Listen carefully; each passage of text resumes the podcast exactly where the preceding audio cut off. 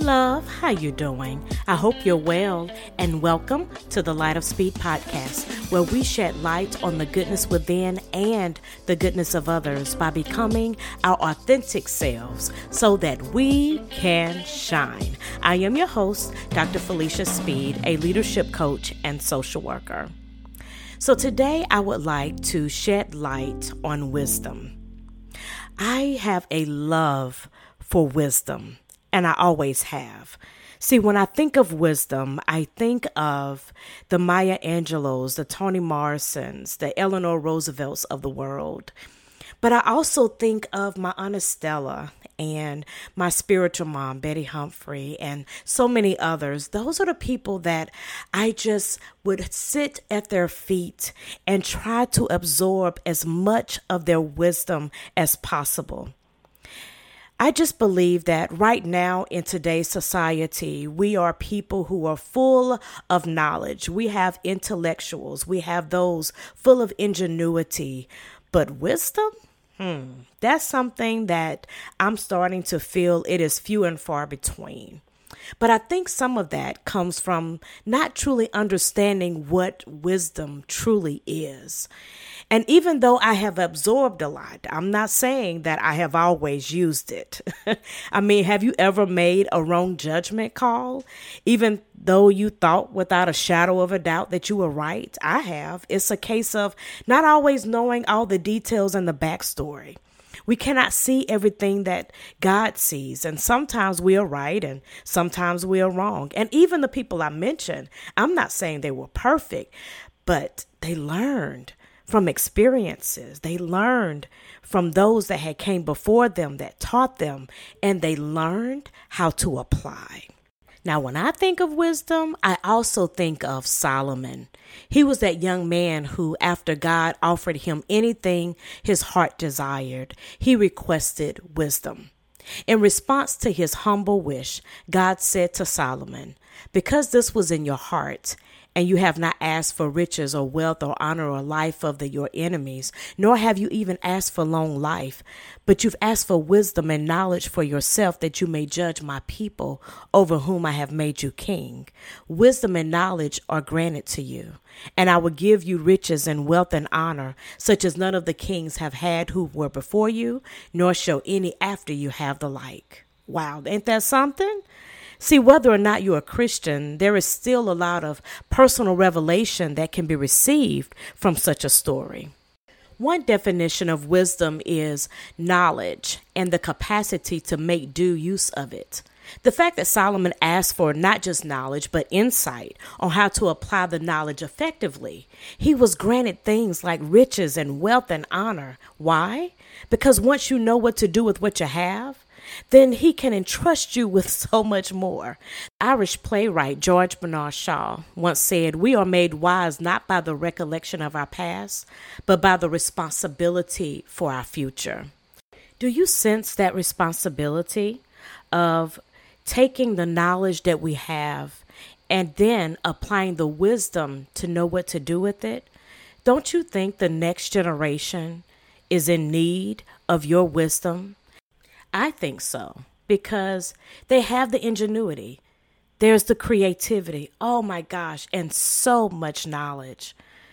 But the wisdom is what I find is missing the skillful warfare of knowing how to navigate between the rights and the wrongs because we've made everything so relative that it actually has become confusing to the next generation that they can't really make a distinction between the two.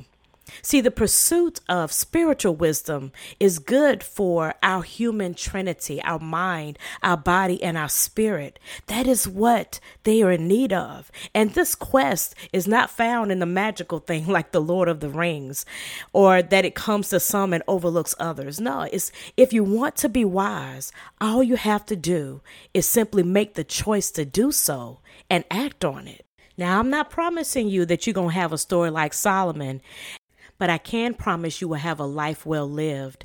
Because just like that psalmist said, teach us the number our days that we may get a heart of wisdom. See, when you have wisdom, you realize that time is the highest commodity on earth, and you don't want to waste any of it. You learn to number your days. And what that means is you learn the quality of your time and those that are in it. You learn to appreciate every experience, the good and the bad, the mistakes and the successes. And from that, in your heart, comes wisdom that can be passed down to that next generation, where you can be taught and then turn around and teach someone else. So, during this quick break, I want you to think about who are the people in your life who have dropped those nuggets of wisdom that if you could, you would go back and say thank you.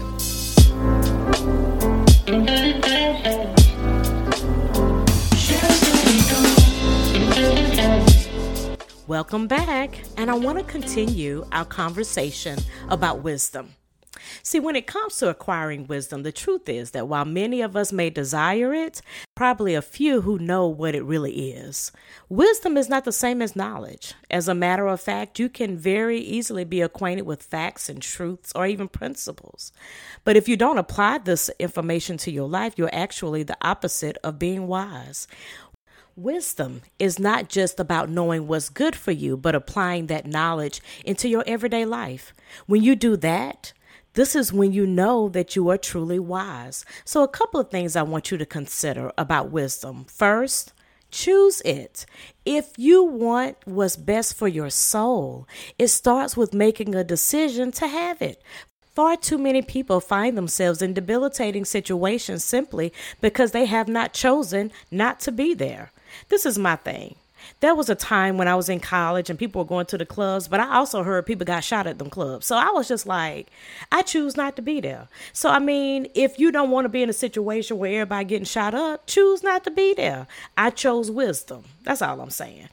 The next thing is set boundaries. Once you desire wisdom, the rules for how you live your life will change. You will start to wonder if it's wise to eat junk food at 10 p.m.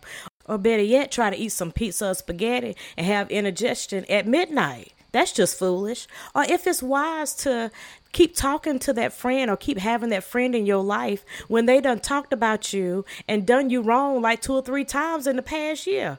You need to guard your soul, your feelings, your heart, your desires, because that's the path that leads to wisdom. And surround yourself with wisdom. You know, have wise counsel, wise people even read some wise books if you need to. At least try to get you some wise friends.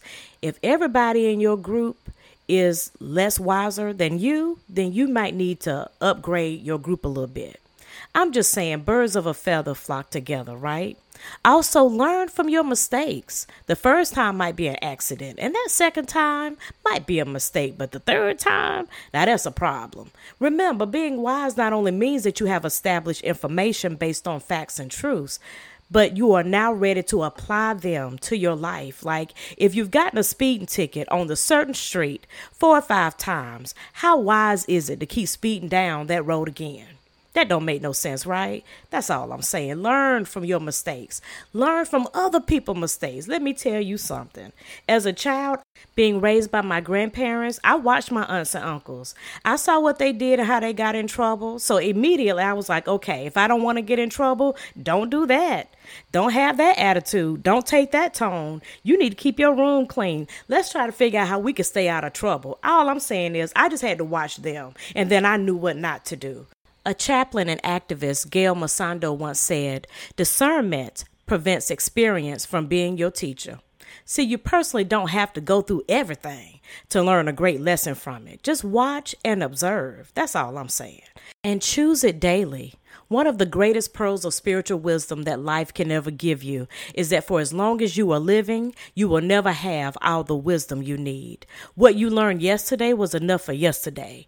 Keep yourself aware that every minute you will be open to new things that life wants to teach you about yourself and about others.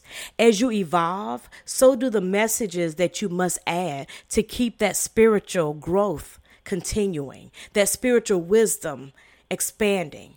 That is how you continue to have wisdom. But I like to end with a particular scripture that I found that says, But the wisdom from above is first, then peaceable, gentle, open to wisdom, full of mercy and good fruits, impartial and sincere. OMG. When I found that scripture, I was like, oh, this is it. This is better than any Webster dictionary. This actually tells us what wisdom is. So I'm going to say it one more time.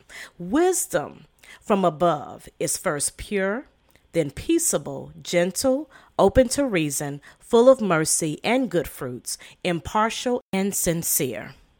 So let's start with that first one purity. That just simply means I will not compromise integrity. When you are operating with wisdom, you are thoughtful and intentional in word and in deed. I want to make sure that my words are aligned with my actions. That means don't make promises that I cannot keep. Then being peaceable. Peaceable means I will not antagonize your anger. I intentionally work at bringing order, stability, and understanding into a relationship. Isn't that wonderful that I don't come in to bring chaos, but I come in to bring order? That's wisdom. Then being gentle.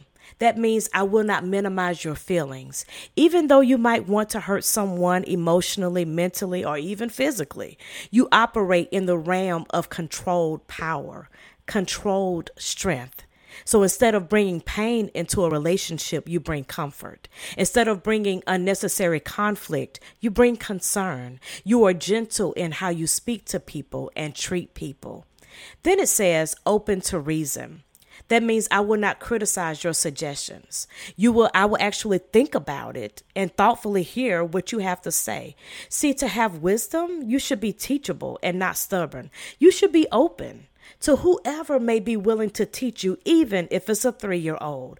I can tell you, my nephew has taught me a few things. Then it says, Wisdom is full of mercy and good fruits. We are to be merciful towards others, and you have good character. See, there's a scripture that says, You will know a man by his fruit by the fruit that they bear. So I'm not judging you, but I am a fruit inspector. So I have looked at how people treat each other. That's how I can tell how you're going to treat me. so I'm just saying be merciful towards others so that you can have good fruits. That is wisdom, knowing how to treat someone else, which leads to being impartial, that I will not be judgmental. That means we don't make distinctions. Instead, we treat everyone the same. Now, I know that can be difficult. That's why wisdom has to be developed. But then there's sincere, where I will be genuine with no pretenses. Be who you are and don't put on a masquerade because you can never build relationships if you're not genuine. And to me, today, this is what everyone is looking for. We are looking for those who have the type of wisdom that is pure, that is peaceable, that is gentle, open to reason, full of mercy and good fruits, impartial and sincere.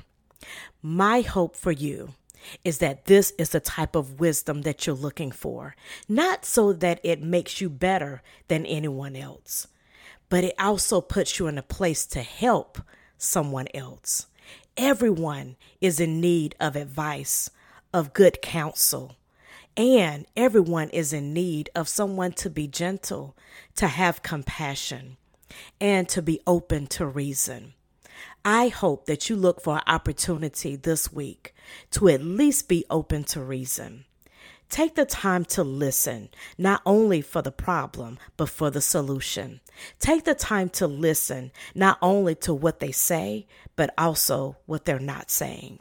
Take the time to be open, to learn, to be taught, because we should ever be learning and we should ever be looking to have more wisdom. Well, that's all we have time for today, and we will pick up next week on Wisdom Wednesday with a new episode. Please encourage others to join our journey by subscribing in whatever platform they use as Apple, Google, Spotify, Amazon Music, and Captivate. Also, The Light of Speed can be found on Twitter, Facebook, and Instagram, where I share weekly inspirations to compel us to grow. I would love to hear from you, so please join and inbox me on the Light of Speed Facebook page. Special thanks to the Light of Speed team, Captivate, and Music by Israel Finest Water by Pixabay. Until next time, keep shining.